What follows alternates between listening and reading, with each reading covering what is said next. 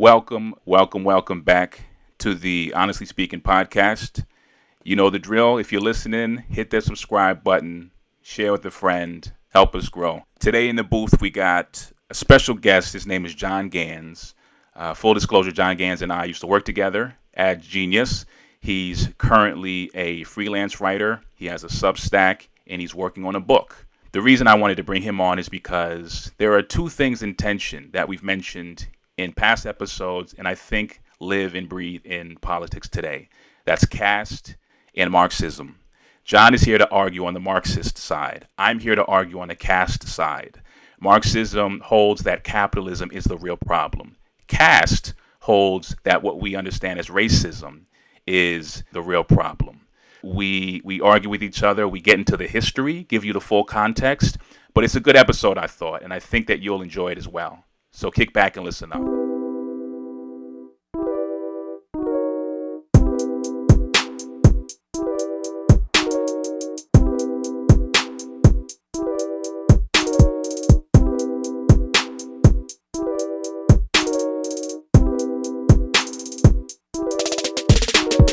this pod, I wanted to bring you on to talk about Marxism a little bit. And the past couple of episodes, I've been talking without even saying the words caste. I've been talking about caste for a long time. And I think Marxism resonates with everybody without them even knowing it. I think that just any and all critiques about the capitalist class, big money in politics, or even the base of Occupy Wall Street, the Bernie movement, I think these are all Marxist analysis, and folks don't even know to trace it back to Marx. Yeah. You know, I I, I would want to kind of kick off and talk about that a little bit more because even Farb and I have talked about, oh, well, there's we have a capitalist critique, but also like race has something to do with it. Are they, Sure. you know, kind of uh, in confluence and and and uh, you know with the bigger problem? Like, what's going on there? It's very hard to avoid some kind of Marxist analysis when you just look at the way politics and power works in our society. I mean, Marx is going back to the beginning at the first line of the Communist Manifesto is the history of all hitherto existing societies is the history of class struggle. And Marx believes that, you know, political, intellectual, spiritual products in our society are are determined by, you know, the struggle between classes and those classes fit in in various ways into the way society produces and reproduces. And that's the the key insight of, of his political analysis. And I think that that is correct. I have a question. I, I feel like Ed's going to jump in here, but I thought that was really interesting how you said class, classism is kind of like the base of every struggle, and that's like the, the principle of Marxism thing. And I'm I'm wondering in my head, it's like when Marx Marx wrote that, like, is the worldview he went through that probably was the only view he could see it through. I mean, I don't know how many other experiences within oppression and caste and hierarchical status are as similar to the American one that very much is on a colorism racism lens. Yeah, I mean that's a good question. I mean, de- okay, so so there is a certain parochial or narrow part of early Marxism, which is bec- eh, looking at everything through the history of Europe, right? And it's it looked at the hi- history of industrial development, mostly in England, and the history of political revolutionary tradition, mostly in France, and then the history of philosophical tradition, mostly in Germany. And it synthesized these three European uh, traditions into a single body of knowledge. Its perspective on the rest of the world is, in its earliest form, pretty unsophisticated and crude in certain ways. In other ways, has the beginnings of some rather more advanced thinking about it. Marx, you know, I think did not contain within him, his writings a very sophisticated understanding of the problem of race he did understand slavery was an economic system and considered it to be part of the old reactionary world that he hoped to see destroyed. But there is a certain Eurocentrism, parochialism uh, about Marx's understanding of history. But Marx was influential to a number of people in the African diaspora, if you want to call it that. A lot of black uh, intellectuals who there's a great book um, by this guy Cedric Robinson, Black Marxism, and he says that that uh, a group of black scholars and, and and writers created their own tradition using Marx, but correcting the excessive focus on Europe and realizing that the Marxist analytic could be renovated with attention to the transatlantic slave trade, the slave revolts, and the history of Reconstruction. So there is a synthesis that happens between Marxism and uh, tradition of black liberation. I think this brings us to a really interesting point. Karl Marx, whatever, for all his shortcomings in 1830 something, I'm not here to like trot on, on Karl Marx or whatever for his, his lack of sophistication of analysis around race and power. Sure. But it brings up an interesting point that I think you have this black wing of Marxism that are starting to bring that, but it's still within the tradition of Marxist Leninists, with racism or white supremacy being a product of worker alienation Right. or some extreme, intricate form of worker alienation. Which you know, is that where it comes from? Alienation that they're saying? The- okay, so so there's two approaches to this problem. There, there, okay, so so what you see, and I think is the less sophisticated view of this, and you see this in the contemporary left, and I, I think unfortunately in certain ways, is that racism is an ideological myth created by the capitalist class to divide workers Exactly. Yeah, and that's okay. You know, there's some truth to that, I'm sure. Then, but Robinson points out the Black Marxist tradition came to a different understanding of race, a more, and I think a more sophisticated understanding of race, which was that actually the racial system. I think the more sophisticated Marxist interpretation says, look, and this is from Du Bois, who, who had the idea of a psychological wage of whiteness Right. was that Yeah. no matter what happens, white supremacy ensures that white people are not on the very bottom of the social order. And it provides a psychological wage, a feeling of security. And this is the way. So white supremacy has certain actual benefits to white people, you know, aside from, you know, political and economic supremacy. But even people, even white people towards the bottom of it have advantages from, from the white supremacist system and buy into it not because they're getting fooled by the capitalist class, but they actually recognize their interests are being taken care of. Maybe not in the best way possible, but but in some way. And you know, this tradition of analysis goes up now through Ta-Nehisi Coates, who who shares that Yeah. you know sh- shares that view. I'll just put a pin in that. I think he's saying something different, but I'll go. I'll, no, go I back mean, I really love to hear your interpretation. I think I think that now we're getting into my own, own opinions. Yeah. because because of the way white supremacy works in the U.S., it works in ways we don't fully always see, and it creates always a distinction between for, two two forms of citizenship, and this creates always giving black concerns or minority concerns second rate. So what happens is is that even black people are not fully considered workers. Working class always comes with or often comes with an understanding that that mostly white I mean we're mostly white people, we're talking about blue collar white guys. And black people kind of have to get along and kind of subordinate their their complaints and views to the interests of the working class, which is coded as mostly white.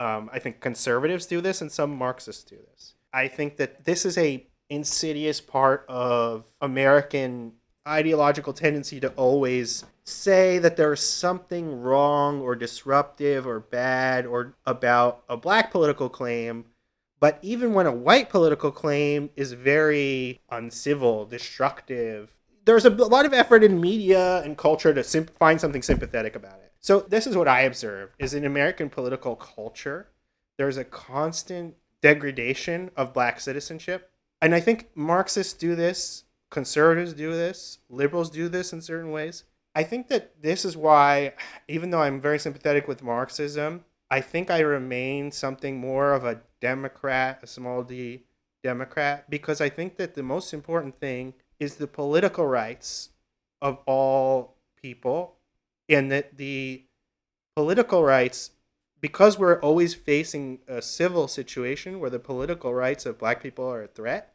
or degraded through either actual degradation of uh, this of the Voting Rights Act or the discursive, constant weakening and second guessing of the of the civic participation of black people that we really need to Right, focus politically and that the answering this by saying okay we're going to just make sure everybody gets equal part of the welfare state and so on forth which will benefit black people. I think there's a there's a unique on top of the social problem of black poverty there is a political problem about black political representation in the public sphere and how that is constantly degraded. John, I, I feel I feel like in just like a simplistic way, just to bring back something you said, I just think that whether it's conscious or subconscious, if you're falling into the Marxism bucket, there, there there's also a play of like what can we win at most? Right. And you might have a consciously this, this might be the best plan or subconsciously, but just knowing our setup and also knowing look, on a on a numbers basis, there are more white working class workers. Just on a numbers basis. I guess my point my point being is that I'm just saying someone's made a very deliberate strategy in the same way that our, our dude, the congressman in South Carolina, made a strategy with Biden, right? That he was going to lean you know it's like people people lean in a certain way wherever they feel like they can effectuate the most power and i think that's Right. what a lot of marxists Yeah, do yeah. within this because the deeper level is just that much harder to go down but it's not it's it's a bad calculus because white working voters have not voted for democrats or on the uh, left or center left for a very long time Facts. and black working class voters are a very loyal constituency so the idea that you would want to di- you would want to eject uh, or or risk your most loyal constituency for one that you're not even sure you could win to me is foolish it's also based on a myth. It's always based on this myth of the white working class and of a white worker, this you know blue collar guy, alienated, down on his luck, you know. And it's never like that. That myth of heroic American working classness is always this white guy, white man, and it's never. That's very rarely either given to women. I mean, I guess there's Rosie the Riveter, but it's very rarely given to, to, to black men and black women. Even when you know, in the actual prof- not professions, but the actual jobs that are working classes are often filled by by, black people and, and other minorities. So it's just like who gets worker is a is not only a class position, but it's a social status. I think it should be a class position, and we should recognize black people are obviously workers. But there's this Right. continual because worker is such a high in a weird way, in the way Marxists think, in the way even conservatives think, because we valorize the working class. the og bernie Yeah, because worker is such an a high status figure, there is a real effort not to not to give black people the status worker because that comes with a political claims and citizenship claims. Right. Worker and citizen are, are very intertwined, especially in social democracy and, and left labor movements. So the citizenship, this is again for me goes back to citizenship, and I want to talk about that in You're touching on caste. Yeah, You- well, this you've is- done- yeah. You've been doing it this whole time, caste. John. Yeah, the, the caste book. so john's a caste guy he's not a marxist No, no, no. I That's wouldn't. I would say not. I'm a. I would say I actually read the Wilkerson book this week, and I Yeah. I thought Hey. I thought a lot of it was very insightful, but I had very serious criticisms of her of Ooh. of her. can we hear that Yeah, before we get into that, last thing on Marxism, Farb touched on this. Oh, if we could just the united working class against the 1%, the Bernie movement, or even just the logic of just mobilizing large numbers of the electorate in order to win at the ballot. Is is this not just like the most this most sort of a teleological notion? Is this not just some sort of romantic Yeah. fantasy that is completely ahistorical and has never ever happened? Yeah. Teleology is just sort of looking at something, analyzing it as a function pursuant towards an end, sort of looking at an end and working backwards, telling history that way. Right. You know, sort of cobbling together a useful history in order to echo to present times and, you know, to sort of buttress a presentist a argument teleology damn that's a Tele- big word for teleology. Yeah, so it's really interesting. I I think a lot of you know contemporary neo-Marxism or even orthodox Marxism is pretty romantic and is antithetical to the actual chronology That's a good critique. of history. One of the biggest things that I love from Marx is, you know, dialectical materialism. You touched on this, Ganz, that things are there's a lot of things banging against each other during the time that produces these huge historical events. Rather than ideas washing over like a wave and pushing history forward, there's tension and things talking to each other. wait what's dialectical materialism is that what you're just explaining yeah, historical dialectical materialism are like the uh, the philosophical the terms for the ph- philosophical analytic of Marxism when it comes to you know historical events. I, I agree with you. I think that there is a there is a romantic and teleological and eschatological, you know, like religious almost aspect of Marxism. Exactly. Farb, here's here's an example of teleology. or teleological history rather. In the movie, the Fred Hampton movie, the HBO movie, he remember him and and what's his, the boy? They go over, they crash the uh, Confederate flag, white poor meeting or something. Sure. And and his boy's like, yo, why are we here? Why are we here? Da, da, da. Fuck these guys. And and and then Fred Hampton's like, well, well, what if he said, well, what if the overseers and the slaves had banded together against the slave master? Wouldn't that have been made things different? That is the most romantic, fictional It's silly. uh, rendering of it's completely silly, right? Or also something more something more serious. I laughed at that moment. By the that's the a cartoonish example, but one of I think a more scholarly example is Matt Karp's really long article. It may be a book by now um, about the mass politics of anti-slavery that he wrote for Catalyst, which is part of Jacobin or in partnership with Jacobin. And one of the things, this is not where his whole argument rests on, but one of the things he says, there's evidence that before the Civil War uh, kicked off, that the you know the radical Republicans and the anti-slavery North were working with enslaved people, and they were they were revolting. The same time, you know, the anti-slavery folks in the North were going to the ballot box, and they were in coalition together before the Civil War hmm. happened. yeah, that's before the. Emancipation Proclamation happened. That's one of his arguments, and and Eric Foner's like picking that shit apart. He's like, I this sounds like a sleight of hand, Matt. Like Right. you, I'd have to see actual evidence. There's no hard evidence for that, right? So, but you can see the Marxist romantic. I absolutely hear you. you know, not uh, sort of you Yeah, know Uh, uh, logic in that, Yes. and you can oh wow, maybe that did happen in the Civil. War. That is not Yes. what happened in the Yes, Civil War, yes. right? So like, so that is teleological, Right. right? That is like you're you're looking at it as a function of its ends, and you're working backwards to say, oh, here's the narrative, rather than what actually happened. this potential always exists because you have a, the end of history in mind already. You're always looking Right. where black and white workers come together. You're always seeing, and I do think it actually happens, but you, Mm-hmm. you're always trying to read that back into history and not actually seeing where the where the conflicts were. So yeah, that approach I think is problematic in all the ways that you're saying. When you don't analyze what actually happened, like the problems that you're dealing with and the solutions you're dealing with are not real. Let's get into caste. Yeah, yeah. Let's get in the caste because, like, look, Ganz, Ed talks about caste every single week. Sure. So, for any of our continuous listeners, for someone to come in and give like an a bit of a dissection on another side is like super fascinating because we actually haven't. We're we've been basically just standing caste very hard. Yeah. So I'm very curious of like some of the things that maybe didn't fully equate to you. just to sort of lay the background a little bit, like I mentioned this book called Caste by Isabel Wilkerson. Isabel Wilkerson is an author that wrote a decade ago. She wrote a book called The Warmth of Other Suns, and it's about the Great Migration from six million African Americans from the South, which uh, my grandparents and dads included in those six million, to the North to escape the Jim Crow South. And in her writing about the Jim Crow South and the caste system, she started more focusing on the systemic part of, of the country in, in caste instead of sort of race and Right. skin color and quote unquote hatred. And that led her to this book. And what she does is she compares three caste systems.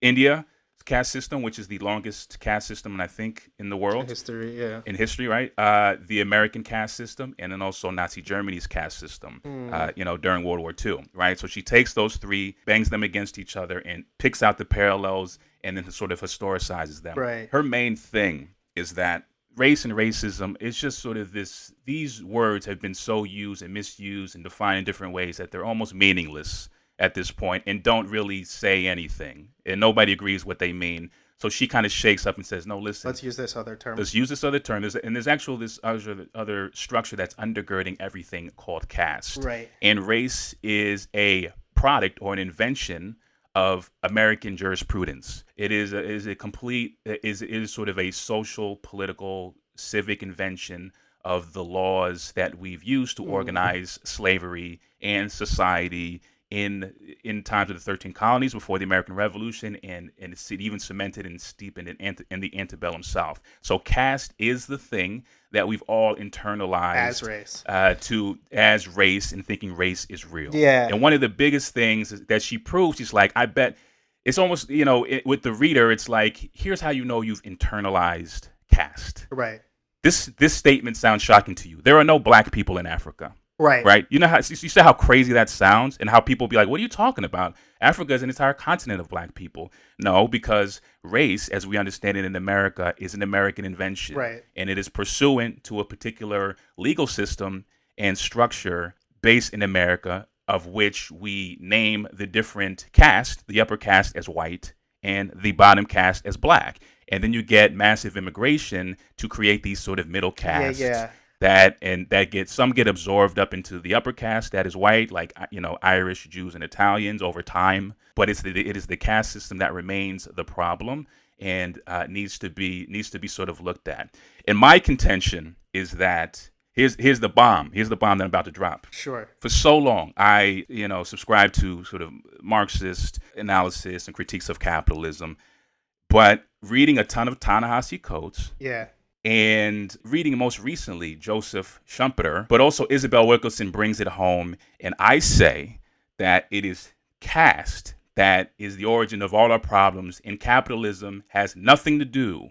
It, it works with caste, but capitalism is not the origin of the problem of America. It is in fact caste. We can leave if we fix caste. It, fix, Oh, ah, that's it fixes capitalism. That's interesting. That's my big, Yeah. You know, bomb that I, I, I wanted to drop. I don't think so. I, I think okay. Give it to him, Ganz. I like you made it. a much better case for, for the book, I think, and I'm I'm persuaded more by its argument from from hearing what you said. I okay, so but but my problem remains, which is I believe what and and I I come from a kind of third position here between the Marxist we need to get rid of capitalism and the cat and the caste we need to get rid of the psychological structure of of caste. Mm.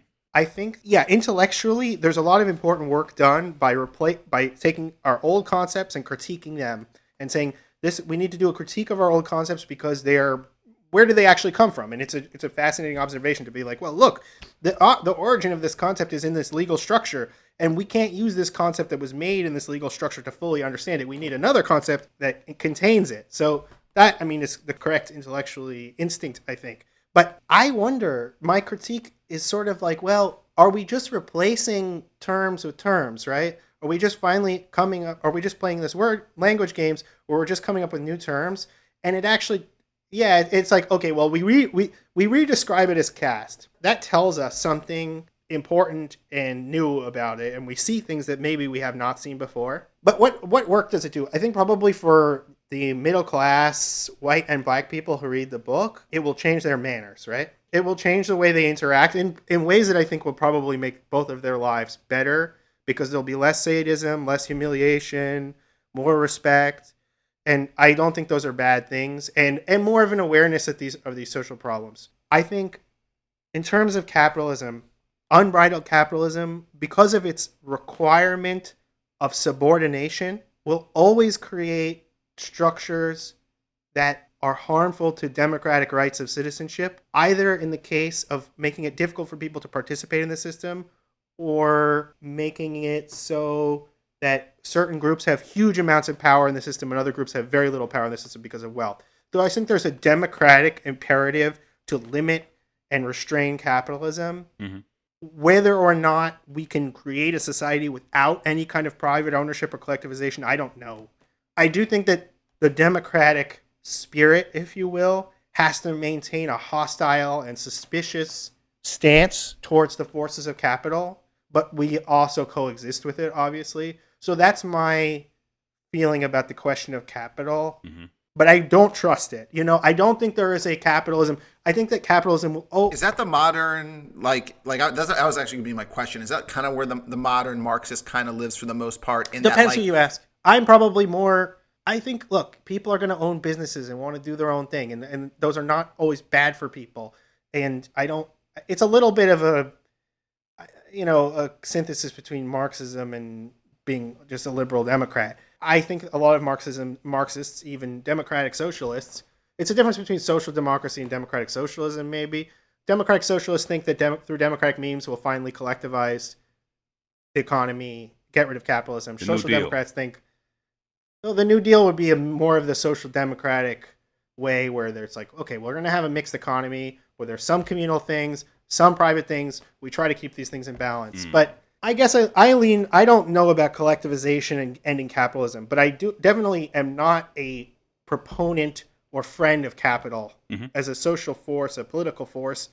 Even sometimes when the forces of capital seem to be on the side of progress, because we see more black entrepreneurship, and more integration of blacks in the upper middle class, you have to be suspicious because there is always the creation of new forms of sub- capitalism is and I think this is where the black Marxist tradition is very acute. hmm Capitalism relies on the creation of new forms of subordination and the creation of new worker relationship of domination between people. So even when the black middle class is being liberated, the question has to become what is happening to black workers. Mm. I think that's my that's my own politics or my own political theory. Yeah. I don't think either the caste model, although it's super important to to to rethink the way we our attitudes and our way we conduct ourselves in interpersonal ways, because that fundamentally is going to affect the way people think of themselves as citizenships and think of themselves and others as first class or second class citizens. So I use the con- conception of citizenship as the container to solve these problems. And there are very good Marxist and I'm sure critiques that, that could be made of this. But this is my particular solution that I've come up with for myself. All right, peep this. Here's my last pushback. Peep this. I'm gonna. Okay, so the Civil War. I think you could just the Civil War just this is you could just trace it on back to the Civil War. Eh, more things, but the Civil War illustrates the, the biggest division here in this country. I think that free soil ideology, the creation of the Republican Party in the North, which was the sort of the, the base of the anti-slavery movement, was actually a pro-capital capitalist movement Yeah. right so it's sort of like and, and it's obviously you know it cannot be untied from settler colonialism and the removal of of native land right so that's that's one thing right but the north going to war to to restrict slavery uh, to eventually abolish slavery was a pro-capitalist you know mobilization people say the south is like pre-capitalist and feudal and that kind of stuff it's Yes. not caste Right. is is feudal i think caste is a downstream product of our monarchical past Right. greece and rome and european aristocracy but like the, what the south is fighting for and i want to own in on the citizenship point of yours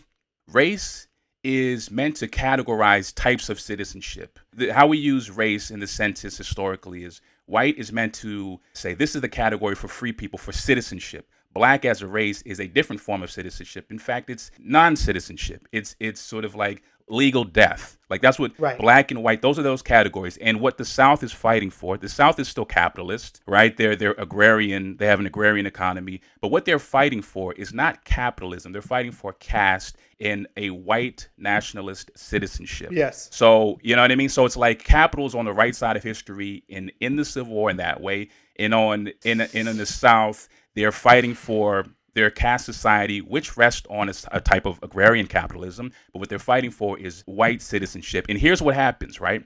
You you get you get into the you know the late years of the Civil War, and you get the Thirteenth Amendment and the Fourteenth Amendment, right? I just watched the movie Lincoln this past weekend with my dad, and you you, you get to see it, it takes place where Lincoln that the Senate has passed the Thirteenth Amendment, but Lincoln has to push it through the House, right? And the Thirteenth Amendment and the Fourteenth Amendment. But what everybody forgets is that the Southern states who seceded were not in Congress. 14th Amendment, which is the crown jewel of citizenship. That's what American citizenship is. It's the 14th Amendment. The Southern states were not in Congress and not represented to pass it. It would have never passed if the Southern states were in Congress and represented. The only reason it, it gets ratified is because it gets ratified at gunpoint, you know, through military Right. occupation and readmittance into the Union. So then you, you get them into the Union. So there is zero reason why you, you wouldn't connect the South coming in and the fall of Reconstruction, putting in sort of black codes and erecting Jim Crow. It is all about citizenship. And even to this day, the Right. raid on the Yeah, Capitol, absolutely. Trump's rise, it is about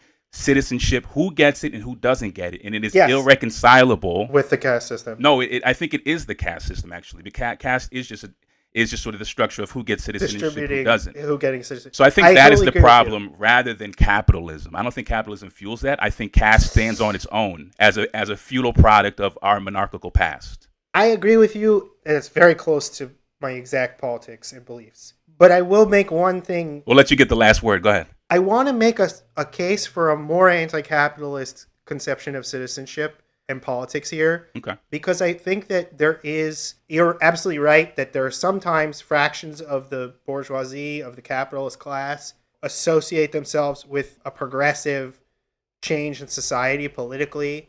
So obviously you have capitalists and members of the middle classes and the upper middle classes associating with progressive forces. And that's why, you know, doing a Marxist analysis requires recognizing that. But the South was integrated into its own part of the capitalist economy. And they were capitalists. They were using credit. Mhm. Yeah, they were getting absolutely. vast amounts of capital, which they reinvested in, in more plantations and more slaves. So it was it wasn't just like oh feudal reproduction; it was capitalist production, and they were they were integrated into the into the trade system and the industrial system in, in England. And there are struggles. There are always struggles within capitalism between different parts of the capitalist classes. That happens, and I think the key is to identify the parts of the bourgeoisie or the capitalist classes that do have progressive leanings. And then there is always this super reactionary part of capital which is re- requires the oldest and most brutal forms of subordination mm-hmm. in order to reproduce itself. And that's what the slave system was in my view. And there is obviously politically we always have to say we're never going to get rid of the bourgeoisie in one fell swoop. We have to say where in, are the forces in our society that are progressive? We can make a coalition an alliance to get rid of the worst forms of domination and where and who is supporting and trying to maintain those forms of domination and that's where we make our political choices so that's how i would try to encourage a slightly more anti-capitalist Okay. because i think you'll find capital on the side of the most regressive parts of society often as well as on the progressive side I dig that. So that brings us up to today. Can universal basic income be the tide that lifts all boats and end racism? Can we use Marxist policy to end racism and bring down the sort of MAGA faction of the Republican Party? Farb would say yes. It has to be both. What I think can happen, and I think happened in the New Deal, which you know, there's been a critique about the racial aspects of the New Deal, which is Right. which is smart. But there's another It part talks of, about it every episode. but I would say probably almost every universalist move to redistribution that alleviates the plight of the poorest people makes them more available for political life, and that to me is a good. Mhm. But I understand that needs to be those that political organization part and the social redistribution need to go hand in hand. It's not just oh we're going to give people stuff and they'll shut up, right? It's we give, we take away the the worst social deprivation, Mhm. and then people assert even more claims for themselves and say, Mhm. well, this is not enough. Like, okay, now you let me live, but that's not enough for me. I, I deserve stronger political representation. I deserve, we deserve all these different other forms of human dignity and good. So I am always in favor of, if I had buttons in front of me right now, I would just be like, yeah, universal health care, all these things. And I'm always in favor of the most broad based, universalistic redistribution of wealth possible and always in favor of the strongest political power to as many people as possible. All right. That's a good place to end it. Farb, you last word, Farb? Uh, Well, I, I was just going to be like an asshole on my statement, which is just Sure. in the sense of like, I just I always find it funny to me because like I think like most of us can understand like universal in a lot of things in democratic socialism, but like the full board like Marxist, it's almost like you know the, the the asshole like statement would be like, well, why don't you just move to Venezuela or Cuba? Like if you're all in, go inject yourself with the real thing. Um, You're opening So up a it's can of worms, Farb. We don't have another 30 minutes. I know, I know, I know, I know. That's why I didn't want to go into. But it. I'm not an authoritarian, you know. Right, I'm- there you I'm- go. I'm, a Democrat. I'm a Democrat. Right. so- I think we, that's why. we got to have Ganz back. You know, we can talk about the Soviet Union and, you know, Yeah. right? Leninism, like Stalinism, like all of that stuff which, which Marxists refute. But um, this is a, this. I think this was a good place to. Uh, this is a big topic. We just covered a lot of ground. But Ganz, I appreciate you coming on, brother. I, I'm so glad that you read Isabel Wilkerson's book. I would pair it. I mentioned Joseph Schumpeter. yeah. His he has an essay called "The Sociology of, of Imperialism." Have you heard of that? Oh no, I haven't read that, but I've heard of it. and I, I yeah, that. yeah. that yeah. is that that talks more about the atavism and our her- our ancestral uh, social forces of the monarchical state, and, and and that goes into caste very well. That sort of does, that, that goes into it really well. So I'll say I'll, I'll text that to you. One thing, Eddie. Funnily enough, you have a very mar- a certain a very Marxist perspective in the end. In the end, which is Ooh. because because Marx thought that capitalism was going to get rid of all of the old forms of social domination and replace it only with proletarian and worker. Mm-hmm. So you you being pro friendly to capitalism because it will lead to the destruction of racism is actually a very Marxist idea. Really? It, it's a, a certain Marx part of the Marxist tradition, not and Mar- other Marxists qualified that, but you are still a Marxist. I'm sorry to tell you. Com- comrade Yo. Ed. Comrade Professor. Yo. Yeah, comrade. yo, yo, I've been duped. Now this is good. There's a perfect, perfect way to end it. Maybe I am. All right, we're gonna we're gonna take this chat offline, Ganz. Uh, but we're gonna end it here. Um, but appreciate you, Ganz. appreciate you oh, coming my on, pleasure. man. My We'll, absolute pleasure. This we'll definitely great. have you back. Um, I'd love to come back. all right, all right, y'all. Peace.